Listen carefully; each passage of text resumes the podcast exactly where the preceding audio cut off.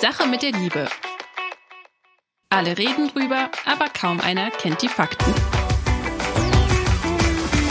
Der Weltpodcast für Singles, für Paare und alle, die wissen wollen, was hinter den Gefühlen steckt. Mit den Single- und Paarberatern Anna Peinelt und Christian Thiel. Willkommen zurück bei Die Sache mit der Liebe. Heute zu einer ganz speziellen Folge. Ich musste ja so lachen bei der Vorbesprechung. Ich sage, Anna, wir haben heute eine ganz besondere Folge. Wie, sagt sie, was denn? Ich sage, es ist die hundertste. Anna wusste von nichts. Nein, ich hatte das nicht auf dem Schirm. Heute ist ja auch noch ein, beson also noch ein weiterer besonderer Tag, denn heute ist bei uns tatsächlich gerade jetzt, wo wir aufnehmen, Valentinstag. Ne? Okay, wir nehmen ja immer oh so ein bisschen verzögert. Also quasi die Folge, die kommt jetzt ja am Montag, die Woche nach Valentinstag, aber wir haben hier gerade noch Valentinstag und das passt ja ganz gut zu. Das ist unser persönlicher Valentinstag jetzt. Ja, äh, wobei man jetzt ja noch meine Frau mit einbinden muss, weil Ja. ich bin natürlich gar nicht auf die Idee gekommen, dass das heute die hundertste Folge ist, aber meine Frau hat das natürlich sofort gesehen und sagt, Moment mal, Moment mal, wenn man den Trailer abzieht und die Ziffern da bei Apple und bei Spotify sich anschaut, dann habt ihr ja die hundertste. Ich sag, was, die Ja, hundertste wow. ist ja Wahnsinn. Ja, ja. Das ist ja. cool. Wow, so lange gibt's uns schon. Ja, Und so 100 viele Folgen. Menschen, die uns auch schon wirklich, äh, die schon alle Folgen, alle 100 mit uns durchgehört haben. Ja, das Richtig ist immer cool. besonders beeindruckend, wenn die dann schreiben, ich habe jetzt schon alle Folgen gehört. Ich habe immer 100 Folgen. Anfänglich hatten wir so 40, 50 Minuten. Okay, später dann die Hälfte und haben das dann auf wöchentlich umgestellt. Aber es ist wirklich äh, eine Menge Stoff, gar keine Frage. Und es ist viel Anregung. Ja, eine richtige Ausbildung in der Liebe, wenn man das alles durchgehört hat. Ne? Ja, ich hoffe, ich hoffe. Okay, ja, wir haben heute ein, ähm, ein äh, Thema, das ganz, ganz viele umtreibt, äh, aus Gründen, ähm, die ich durchaus gut verstehen kann. Wir haben heute die Frage der Sexualität im Sinne von, naja, was führt eigentlich zu diesen zu diesen Sexflauten, die es in verschiedenen Varianten gibt. Die einen haben mal drei Wochen keinen Sex, die anderen drei Monate und die nächsten drei Jahre. Ich sage es jetzt mal so ganz platt. Oder eben sehr, sehr selten Sexualität oder sehr lieblose Sexualität. Auch das liegt Paaren dann auf der Seele. Und äh, da haben wir eine Zuschrift. Ja, eine Zuschrift von Gernot. Und ähm, Gernot hat uns, wohl wissend, dass wir darüber sprechen wollen, schon mal eine Nachricht geschickt. Er schreibt, zu Ihrem geplanten Podcast über Sex, insbesondere in einer langlaufenden Ehe, möchte ich Folgendes diskutieren. Nicht nur mir, sondern auch vielen anderen Männern in meinem Freundeskreis ist es so ergangen, dass das Interesse an Sex deutlich nach abgeschlossenem Kinderwunsch von Seiten der Ehefrau gesunken ist. Ein weiterer Verlust an Libido auf Seiten der Partnerin fand sich dann in den Wechseljahren. Bei uns Männern war die Libido nie geschwächt. Bei einigen kam es zu Seitensprüngen, die meistens dann zu einer Trennung der Ehe führten. Andere, so auch ich, nutzten die gelegentlich bestehende berufliche Abwesenheit mit Gängen in die käufliche Liebe mit gehobenem Niveau. Jeder von uns hat das natürlich immer verschwiegen und nie zum Diskussionsthema gemacht. Ich glaube, das wäre auch nicht erfolgreich gewesen. Wenn man sich die Romantikliteratur des letzten Jahrhunderts anschaut, ist dieses Vorgehen einer ehestabilisierenden Konfliktvermeidung hinsichtlich der Einforderung von Sex mit Ausflügen in der käuflichen Liebe ein beständiges Modell. Jeder Mann würde ja andererseits gerne eine idealistische Ehe mit gleichbleibendem Interesse an Sex von beiden Seiten ein Leben lang führen. Was meinen Sie aus Ihrer analytischen Sicht dazu? Christian, das klingt wie für dich geschrieben. für mich geschrieben. Also, mir schwillt der Kamm, was soll ich sagen? Also, die, Zahl der Liebesmythen, die sich hier findet, wo ist der, der Mythen-Button? Wir brauchen ihn jetzt ununterbrochen, ja. Sirenen. Aber, äh, ich, Sirenen, Liebes, ja genau, Äh, Mythen, Sirenen. Fange, ich, also ich fange mal mit dem, dem plattesten an, ja. Mhm. Also die Männer, die brauchen ja Sex, die Frauen ja nicht. Ja, Lieber Gernot, ja, also um es jetzt ganz sarkastisch zu sagen, ja, ich habe ja schon viele solche Fälle in der Beratung gehabt, aber ganz sarkastisch gesagt kann ich dir nur sagen, deine Frau hat zehn Jahr, seit zehn Jahren wechselnde Lover. Wusstest du das eigentlich gar nicht? Ja, sie vermisst die Nähe und die Intimität, die und die, die Innigkeit der Gefühle beim Sex auch. Sie hat das mit dir nicht mehr, sie hat das mit anderen Männern, ja. Ich habe das schon so oft in der Beratung gehabt, dass er sagt, nein, das wissen Sie, meine Frau, die ist frigide. Ich denke, guck ihn an, ja. Und dann kommt die Frau und ich sag, sagen Sie mal, und äh, was macht so das Liebesleben? Ich mache ja Einzelsitzungen mit denen auch dann, mit den Paaren. Dann sagt die Frau doch nur, ja, nö, ich habe seit zehn Jahren immer mal wieder und, und den Tennislehrer und dann das und dann jene. Okay, also dieser Mythos, dass äh, die Frauen das nicht brauchen, hat ja auch damit zu tun, dass wir nächster Mythos immer noch glauben, dass die Sexualität beim Menschen für die Fortpflanzung da sei. Ja, natürlich dient sie diesem Zweck auch noch, aber die Häufigkeit der Sexualität spricht ja eine deutliche Sprache. Es geht um die Bindung. Sexualität ist für die Bindung eines Paares da. Wir haben tausendmal so häufig Sex, wie wir uns fortpflanzen. Das muss ja irgendeinen Grund haben. Es geht um Bindung. Ja, das sind die beiden wesentlichen Liebesmythen, die hier drin stecken. Und irgendwas ist ihm Gernot da, da durchgegangen. Die Intimität in der Beziehung ist äh, reduziert worden, ist geringer geworden durch verschiedenste Ereignisse. Über die können wir reden, was das gewesen sein kann. Und das führt zu Sexflauten. Das ist jetzt eine sehr lange Sexflaute, von der der berichtet. Das klingt ja eher wie 20 Jahre. Wenig Sex oder ich sage immer wenig Sex und schlechter Sex, beides. Beides ist genauso frustrierend und zwar für wen? Für das Gefühlsleben, für unser Gefühlsleben. Das Gefühlsleben sagt, nein, ach, ich will nicht mehr, ach nee, tu mir das nicht an, ja, weil der Sex äh, schlecht ist oder weil er so selten ist, dass wir uns damit ähm, nicht mehr wohlfühlen. Ja, mhm. okay, ich habe jetzt lang geredet. Anna, wie siehst du das? Ja, noch ein Mythos, den ich hier finde oder ein ja Falschglaube von seiner Seite ist ja, dass das eine ehestabilisierende Konfliktvermeidung wäre, Ausflüge in die käufliche Liebe zu machen. Und da widerspreche ich an dieser Stelle ganz, ganz vehement, denn das ist absolut kein Kavaliersdelikt hier, ja. Also das ist Betrug. Und was ich ganz spannend finde, das haben damals meine Ausbilder im Liebescoaching gern zu sagen gepflegt, dass Betrug der größtmögliche Vertrauensmissbrauch ja eigentlich ist. Und wenn ein Paar eine Treuevereinbarung hat, was die meisten Paare ja haben, die eine Person dann eine sexuelle Beziehung mit einer anderen Person eingeht und dafür dazu zähle ich auch gekaufte sexuelle Beziehungen, dann ist das ein Vertragsbruch, ja? Und damit ist eigentlich hat Gernot in dem Moment, in dem er diesen Bruch begangen hat, die Beziehung auch beendet zumindest so wie diese Beziehung mal war, hat er dann einen klaren Cut gemacht. Und auch wenn die Frau das nicht weiß, ist hier ganz viel ja, kaputt gegangen und diese Vertrauensebene ist gebrochen. Was er nicht gemacht hat, und das kann man ihm tatsächlich auch vorwerfen, wir suchen ja nicht nach Schuld, ne? wir sind ja auch immer der Meinung, in Beziehungen sind beide verantwortlich. Aber er hat nicht um den Fortbestand oder die Weiterentwicklung der Beziehung gekämpft, sondern denkt ja noch, das wäre ein stabilisierendes Verhalten. ja, also er hat lieber die Beziehung in meiner Sicht beendet oder auf jeden Fall das Vertrauen so stark gebrochen, was er ja auch weiß, sonst wird er seiner Frau ja auch erzählen, als seiner Frau zu sagen, was ihm fehlt und sie zu fragen, was ihr fehlt. Ja, aber auch sie hat das ja offensichtlich nicht gemacht. Auch sie spricht ja wahrscheinlich nicht mit ihm. Ich habe den großen Verdacht, die beiden reden wahrscheinlich auch gar nicht miteinander.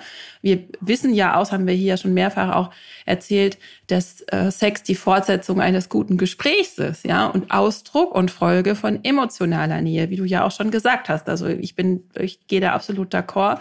Hier fehlt Intimität auf ganz vielen Ebenen. Und der fehlende Sex ist in diesem Fall vermutlich also ein Symptom für Schwierigkeiten in der Ehe und er weiß scheinbar gar nicht, wie es ihr geht. Das irritiert mich so sehr, dass da so gar kein Gefühl äh, dabei, auch nicht für sie. Also ich lese hier gar keine, sondern eigentlich sucht er bei uns jetzt so ein bisschen eine Rechtfertigung dafür, dass er doch damit die Ehe rettet, indem er einfach Ausflüge macht. Ja, und das ist absolut nicht der Fall. Ja, also in Nein, meinen, die kriegt er nicht. Mhm. Ja, genau. Von uns nicht. Du hast es sehr schön ausgedrückt. Ich nenne nochmal jetzt den Begriff, den ich gerne benutze für die Sexualität. Ich sage mal, die Sexualität ist bei den allermeisten Ehen, nicht bei allen, aber bei den allermeisten Ehen das Fieberthermometer. An dem kann man erfühlen, äh, wie ist die Temperatur. Ja? ja? Ist die Ehe schon kurz vor dem Exodus? Also Fieber ist sehr hoch.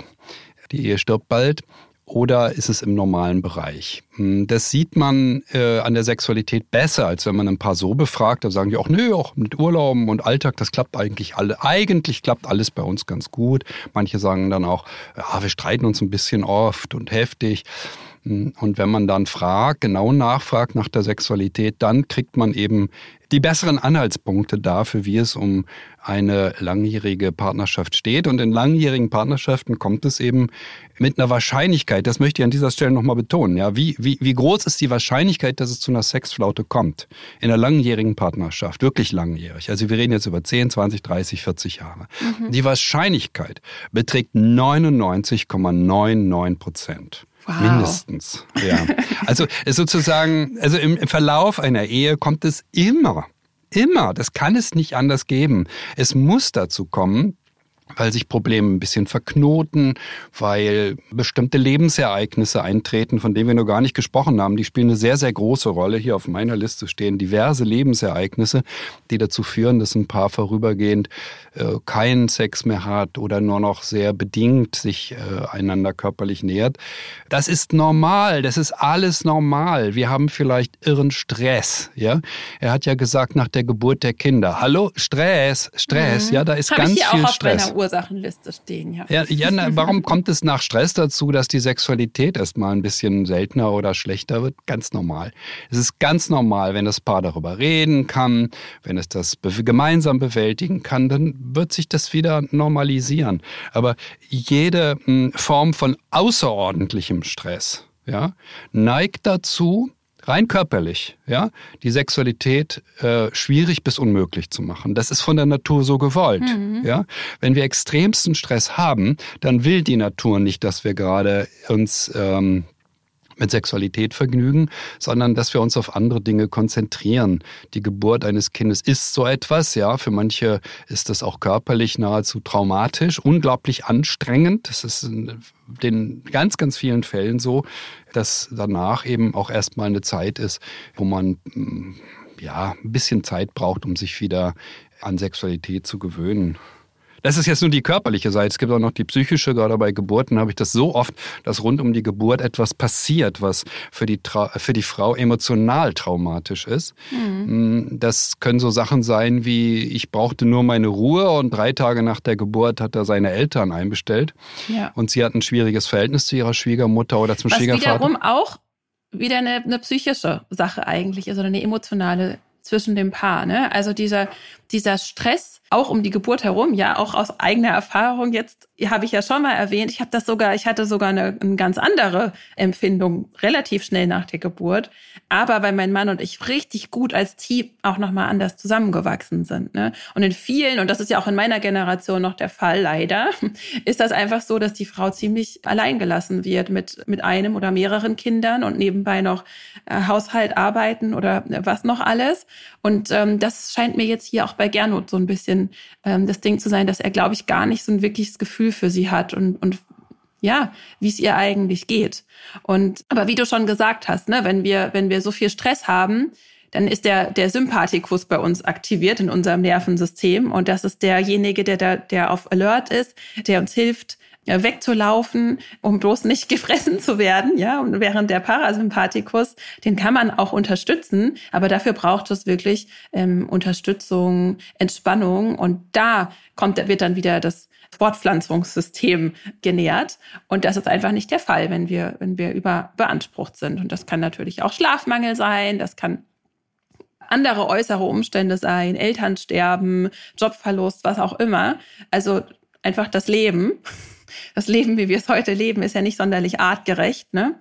Ich würde zum Leben gern noch was sagen, ja. aber weil das ist tatsächlich, äh, also aus meiner Erfahrung in der Beratung, teilen sich die Fälle, wo es zu so sehr langen, schwierigen Phasen mit der Sexualität kommt, so ein bisschen auf. So mindestens ein Drittel werden ausgelöst von solchen Lebenserfahrungen, die wirklich äh, ausgesprochen schwierig sind. Also schwere Erkrankungen von Elternteilen. Wir wissen, die Eltern haben eine Krankheit und werden sterben.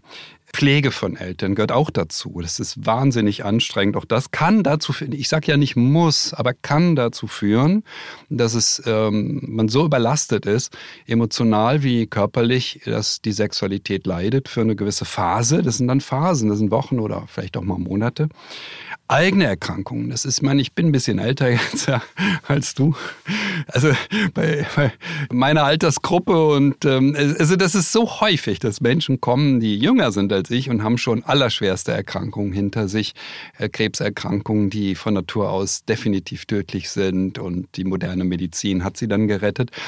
All diese Stressformen führen zwingend dazu, dass wir unter einen Druck geraten, ja, der mit einer hohen Wahrscheinlichkeit die Sexualität beeinträchtigen kann. Und jetzt kommt folgender Punkt, der mir ganz wichtig ist. Das heißt ja nicht, dass wir uns nicht mehr gerne aneinander kuscheln. Oder ja, also dass wir nicht, nicht noch die Körperlichkeit auch zum anderen suchen wollen. Da geraten viele aber in ein Problem. Die Frau will vielleicht äh, keinen Sex und ähm, will sich nur ankuscheln und das geht mit dem Mann aber nicht so gut. Ne? Das wäre jetzt eine Möglichkeit. Und das andere Problem, das ist auch ganz schön groß ist, bei all diesen Formen von Stress brauchen wir zwingend Anerkennung, Wertschätzung, Respekt von unserem Partner oder unserer Partnerin. Wir brauchen das. Ja. Und wenn das jetzt nicht passiert, dann, dann kommen wir in die eigentlichen Abgründe ja, ja. der ausbleibenden Sexualität. Genau, weil dann übertragt, überträgt sich das Ganze auf die Partnerschaft. Fangen wir mal damit an. Sie hat keine Lust dann macht er ja wiederum, äh, zieht den, den Rückschluss, oh, das ist eine, eine Zurückweisung, ich werde zurückgewiesen. Oder sie, was ist los? Sie hatte doch immer Lust. Und das ist jetzt quasi, wenn wir mal über Gefühle sprechen, und da, Liebe ist ja eines der größten Gefühle, ja. Gefühle sind im Ende, Endeffekt eine Folge von ernst genommenen Gedanken. So. Das ist also eine Folge dessen, wie wir über den Partner denken und wenn wir entsprechend über den Partner denken, erleben wir auch, ihn auch durch die sogenannte rosarote Brille. Dann sprechen wir auch liebevoll mit ihm. Wenn jetzt aber was passiert, das ist der Einbruch beispielsweise der Sexualität, weil ein Partner einem besonderen Stress ausgesetzt ist oder sich im, ähm, im, im eigenen Körper irgendwelche hormonellen Disbalancen ergeben, dann fangen wir auf einmal an, anders über den Partner zu denken und denken, oh, der meint es nicht gut mit mir oder der entzieht sich mir. Und wir sehen, ähm, diese Brille verfärbt sich. Ja, und deswegen am Anfang finden wir noch alles toll. Und irgendwann passiert diese eine Sache. Und das kann eben auch der Bruch in der Sexualität sein. Und dann finden wir den anderen auf einmal nicht mehr so toll oder fühlen uns selbst zurückgewiesen. Und dann fühlen wir auch diese Liebe nicht mehr so stark. Und dieses Gefühl, was wir dann haben, bestätigt wiederum die Gedanken über den anderen und dann ergeben sich wieder Gefühle. Das sind sozusagen Auf- oder Abwärtsspiralen. Wir können uns also auch immer wieder entscheiden, und hier, ich lese einfach aus Gernuts Nachricht sehr stark raus, dass er über seine Frau nicht gut denkt. Ja, und dass er entsprechend auch nicht so liebevoll mit ihr spricht. Und natürlich denkt sie dann auch, früher war er so zugewandt und interessiert und jetzt ist er das nicht mehr. Und vermutlich sagen sich die beiden ziemlich sicher auch nicht, ich liebe dich, kann ich mir nicht vorstellen in dieser, in dieser langen Trockenphase, ja.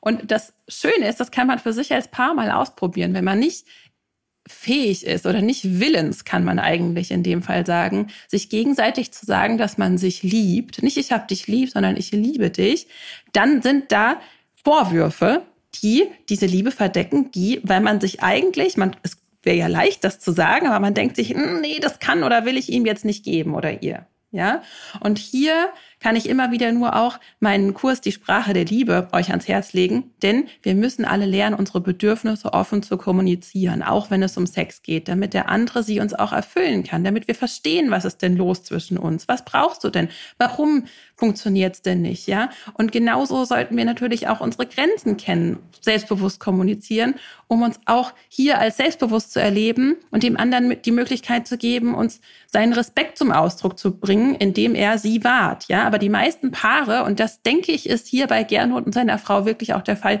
reden zu wenig. Er unterstellt ihr einfach, sie ist eine Frau und die Frau hat ja jetzt, der Kinderwunsch ist abgeschlossen, die ist sozusagen jetzt nicht mehr zeugungsfähig. Jetzt hat die keine Lust mehr zu haben und jetzt sowieso nach den Wechseljahren erst gar nicht.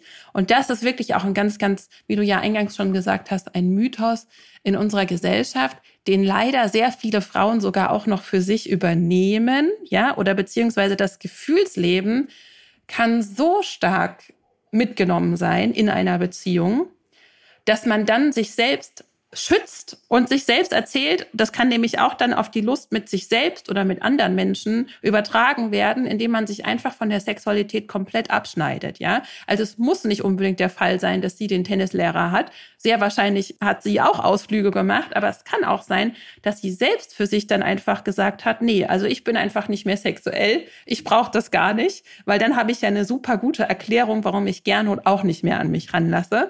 Und dann ist das Thema für mich einfach abgehakt, weil ich will mich diesem Mann gar nicht mehr öffnen. Und indem ich einfach gar keine Lust habe, habe ich eine super Erklärung, warum das so ist. Und dann haben die beiden in, insgeheim in dieser Ehe sie zum Buhmann erklärt, weil sie einfach nicht, nicht mehr kann, nicht mehr will. Und das gibt ihm dann auch die Rechtfertigung für seine so lieb lieb ähm, ja, beschriebenen Ausflüge in die gekaufte Liebe. Aber die eigentliche Grundlage ist eben nicht die Biologie, die Nein. sagt, nö, jetzt braucht man keinen Sex mehr, sondern ist die Lieblosigkeit, die eingezogen ist zwischen den beiden. Und das, was dann passiert, die Erklärung, hm, das machen tatsächlich Männer wie Frauen. Diese Erklärung heißt dann eben, nein, ich brauche das nicht mehr oder sie braucht das nicht mehr. Oder, und da muss ich jetzt nochmal betonen, die Zahl der Männer, die sich von der Sexualität zurückziehen, ist enorm hoch. Das äh, scheint Gernot nicht zu wissen, aber wir in der Beratung sehen das, dass das nicht äh, immer die Frauen sind, die sich zurückziehen, sondern in ganz, ganz vielen Fällen die Männer. Das ist nicht Hälfte, Hälfte in der Beratung, aber es ist ähm, nach meinem Gefühl etwa so 60, 40 Prozent. Also 40 Prozent sind Männer, die sich zurückziehen. Und ich merke schon, das Thema ist sehr, sehr weit, weil der Grund, dass sie sich zurückziehen, den müssten wir jetzt lange ausführen und dafür bleibt uns heute nicht mehr die Zeit. Zeit. Ich fürchte, wir müssen, wir müssen das fürs nächste Mal. Also wir machen jetzt einfach Folgendes, ja. Wir vertagen uns auf nächste Woche und machen da weiter, weil der entscheidende Grund, ich sage das nur gerade, der entscheidende Grund bei den meisten Männern, die sich zurückziehen, ist die Kritik. Und darüber müssten wir nochmal reden, wie das sein kann, dass Kritik in der Partnerschaft auf die Sexualität wirkt.